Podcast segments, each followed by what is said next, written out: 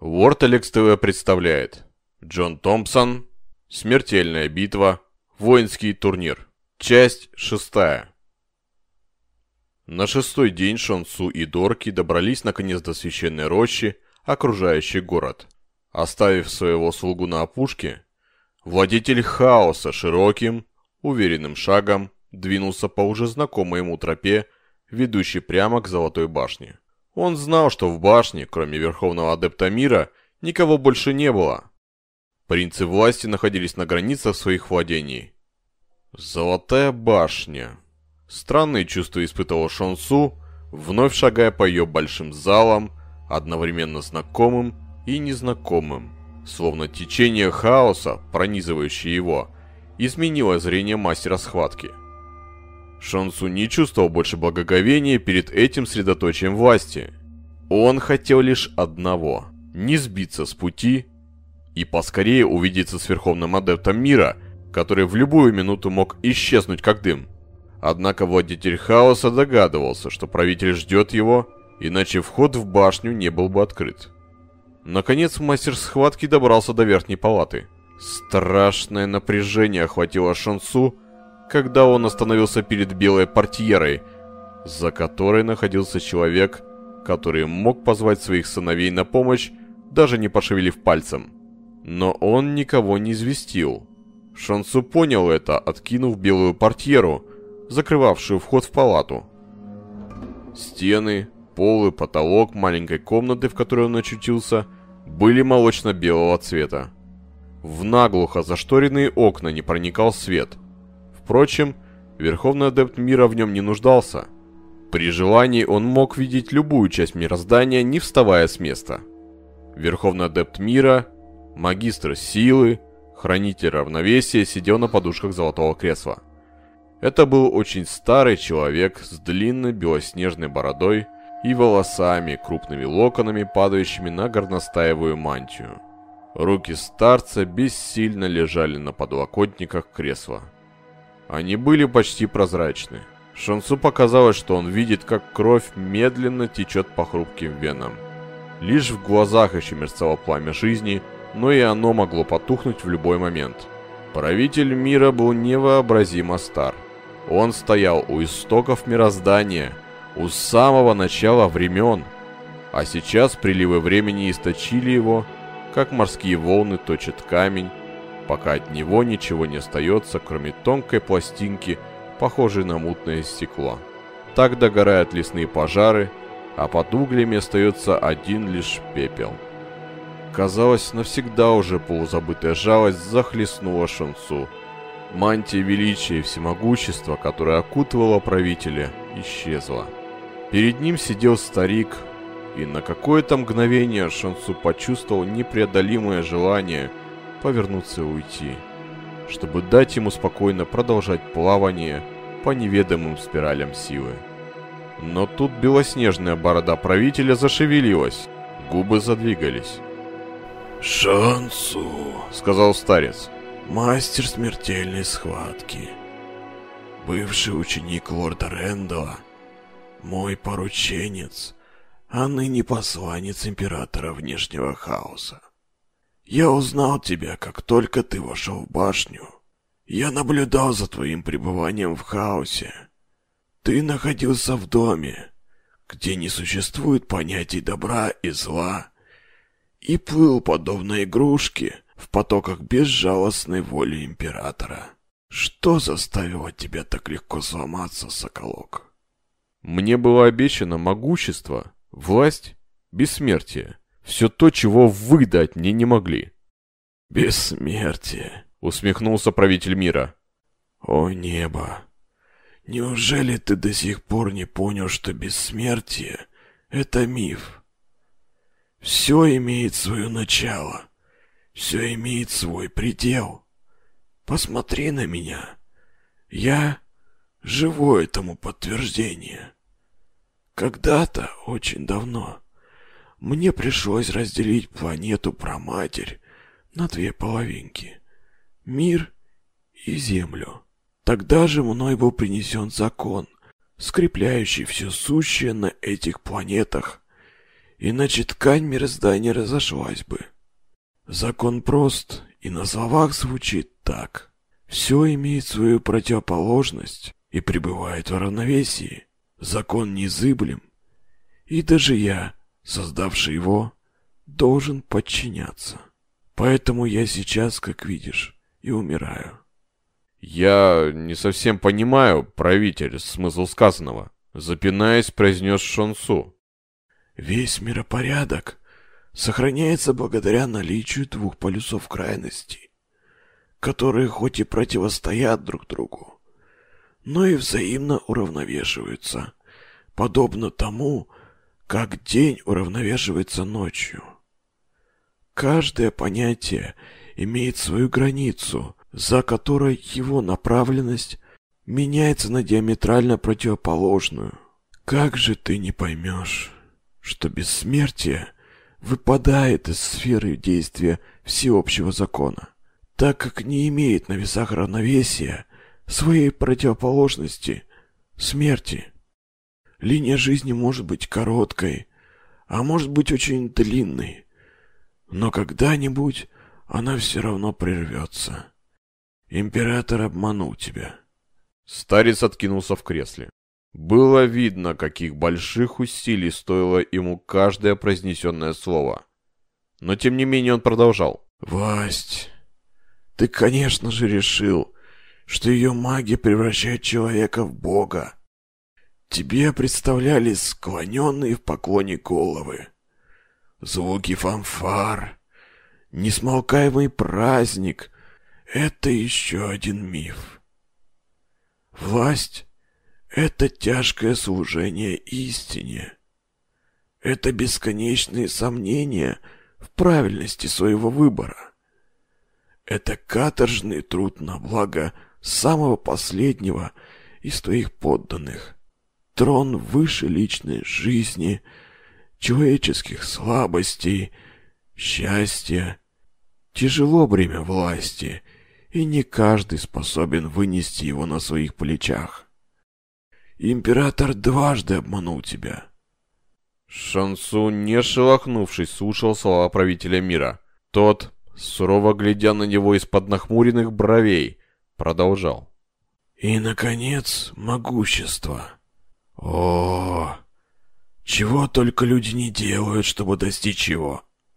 Но существует закон, и, подчиняясь ему, несокрушимая глыба всемогущества может легко опрокинуться от легчайшего толчка. Причем, чем могущественнее владетель силы или хаоса, тем ничтожнее может быть причина, способная погубить его.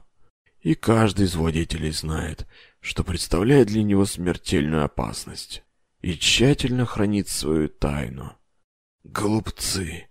Неужели они думают, что смерть можно обмануть?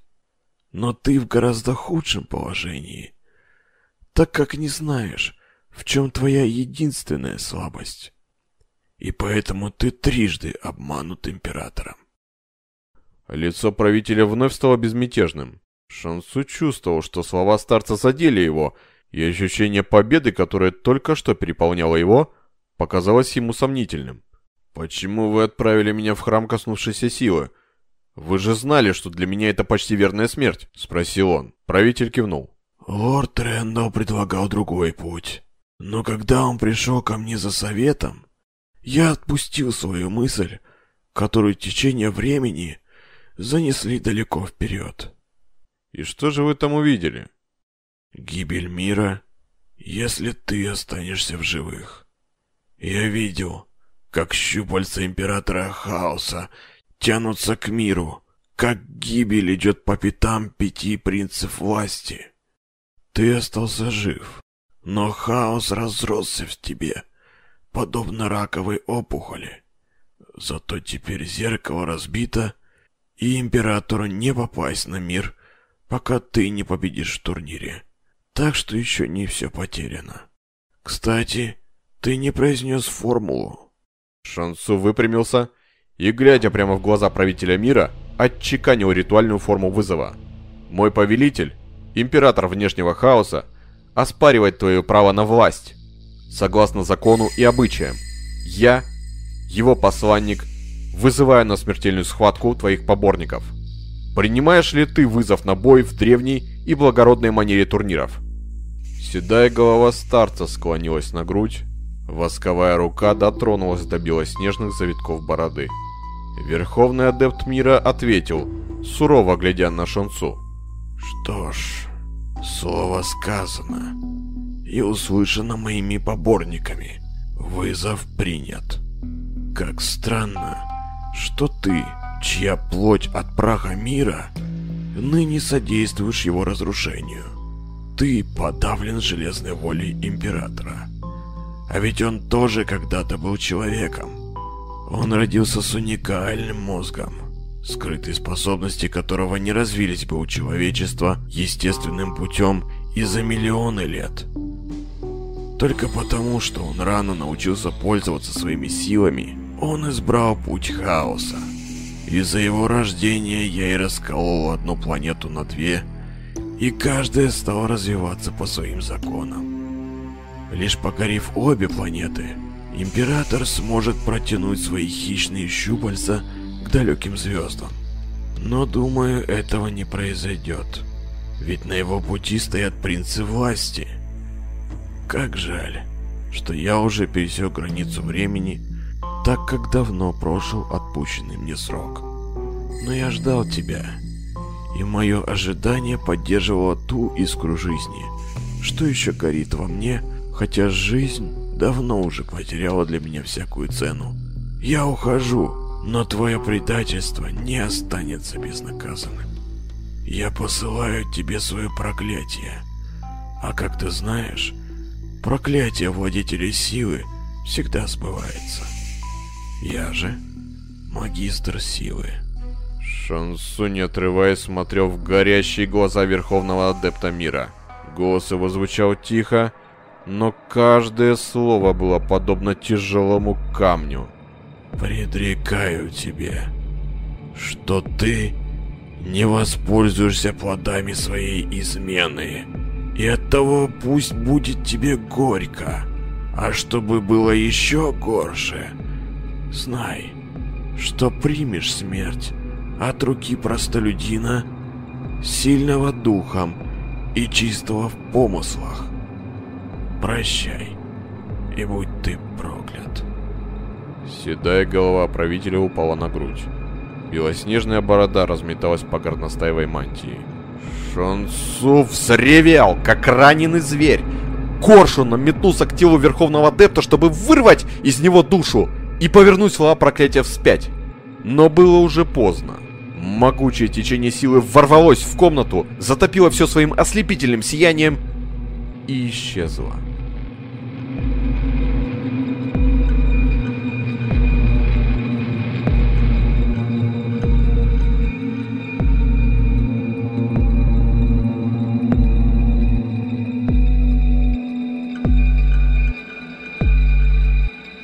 Несколько долгих минут Шансу, задыхаясь от бессильной ярости, стоял перед отпустевшим креслом. Затем развернулся, спустился по переходам и вышел во двор. Здесь он остановился и задумчиво оглянулся на золотую башню, уже утратившую часть своего волшебного сияния. И тут легкий шепот, подобный дуновению ветерка, коснулся его слуха. «Ступай на юг. Борхевен ждет тебя на переправе у границы плоскогорья волхвов». Едва расслышал он, Шонс улыбнулся. Он знал этот шепот. Это был голос Императора. Шонсу призвал к себе мощь хаоса и стремглав нырнул в его кипящее течение, чтобы через мгновение вынырнуть около скучающего Дорки. Без единого слова он вскочил на лошадь и помчался по южной дороге. Недоумевающий Дорки рванулся следом.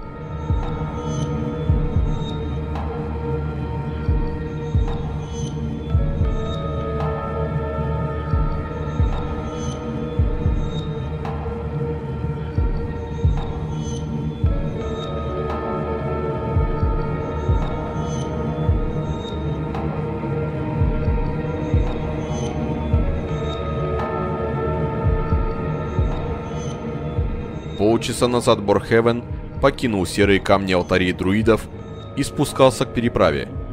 Бесшумно ступали по вьющейся меж скал тропинки его кожаные сапоги. Впереди раздался шум бегущей воды, там небольшая горная речка перерезала ему путь. Отбросив назад небрежным движением плеча развивающийся голубой плащ, он направился к повороту, за которым находилась переправа. Обогнув каменную скалу, он замер. Кто-то ждал впереди, стоя у перекинутого через поток бревна. На миг глаза принца власти сузились, и тут же он двинулся дальше. «Друиды не ошиблись», — подумал он. Опасность действительно оказалась совсем рядом. Перед ним стоял высокий, стройный человек в черном кожаном плаще, из-под которого виднелся длинный прямой клинок из светлой стали. Длинные черные волосы свободно лежали на плечах. «Я узнал тебя», — сказал Бархевен. «Ты посланник Императора, слуга Хаоса и убийца моего брата и отца. Ты явился за своей смертью?» «Всегда приятно, когда тебя узнают». Широко улыбнулся Шансу, обнажив ровный ряд белоснежных зубов даже если это сопровождается ошибками относительно всего остального. «Ты умеешь сражаться только словами?» – презрительно процедил принц. «Вовсе нет», – преувеличенно вежливо ответил Шансу. «И надеюсь, это сейчас доказать. Принимаешь ли ты мой вызов здесь и сейчас, Борхевен?» «Именно так», – ответил принц власти. «Если ты действительно умеешь владеть той железкой, что нацепил себе на пояс?» «До некоторой степени», — ответил посланник императора. «Ну и прекрасно», — сказал Борхевен. «А то мне не хотелось убивать человека, пусть даже он изменник, не знающего, что к чему. Придется облегчить освобождение твоей души от плотской оболочки.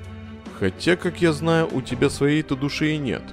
Жизнь полна измен», — сказал Шансу, обнажая клинок. «Но я счастлив следовать своим желаниям и велениям Императора».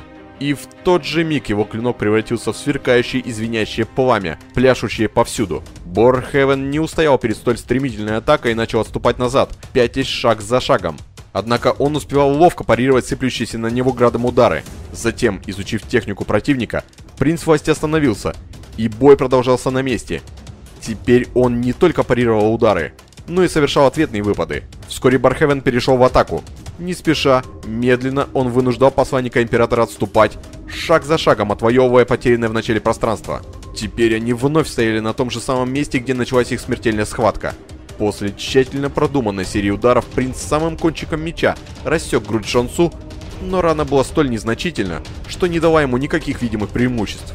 В ответном выпаде посланец Императора одним ударом искусно раскрыл защиту противника и нанес ему сбоку такой удар, который вполне мог оказаться решающим, если бы не был молниеносно парирован. Всю свою ярость, все долгие постижения мастерства Шансу вложил в свой клинок – Однако принц встречал его атаки и парировал все возрастающее число ударов и выпадов, отступая, правда, все быстрее и быстрее, но не подпуская к себе хищную сталь и время от времени совершая ответные выпады. Борхевен отступал, пока не очутился на берегу потока, у самого бревна, что лежал поперек бушующей реки. Клинки их сцеплялись и расходились, кололи и рубили, парировали, отвечали удар за ударом. Они не могли воспользоваться ни силой, ни хаосом, потому что эти две стихии взаимно нейтрализовывали друг друга. Все решало только мастерство фехтования. Принц власти вступил на бревно, с размаху рубанув в направлении головы посланника Хаоса, но тот легко отбил меч в сторону. Следом обрушился новый удар, который разрубил бы иного пополам, но Шансу отбил и его. Однако сила удара была такова, что меч посланника сломался. Выхватив кинжал, Шансу с трудом успел встретить атаку торжествующего противника. Чуть пошатнувшись, он отразил рубящий удар. Снизу донесся всплеск упавшего клинка. Левой рукой Шансу захватил запястье противника, сжимавшее меч, и попытался ударить кинжалом. Но теперь уже его рука оказалась в тисках чужих пальцев. Противники замерли, меряя силой мышц, пока Шансу не перебросил принца через себя. Оба они рухнули, не ослабляя захвата в ледяную воду. Когда они вынырнули на поверхность, судорожно хватая воздух широко раскрытыми ртами, в их стиснутых руках оружия уже не было. Течение сносило их, пока они не почувствовали наконец под ногами каменистое дно реки. Они продолжали бой в рукопашную. Удары следовали за ударами, били и кулаками, и ребром ладони, но оба в совершенстве владели мастерством схватки, поэтому большинство ударов или блокировалось, или уходило в пустоту. Уклоняясь, Бархевен подскользнулся и опрокинулся на спину. Шансу тотчас же бросился к нему. Оба исчезли в глубине потока, и точно стальные захваты сжимали друг друга их руки.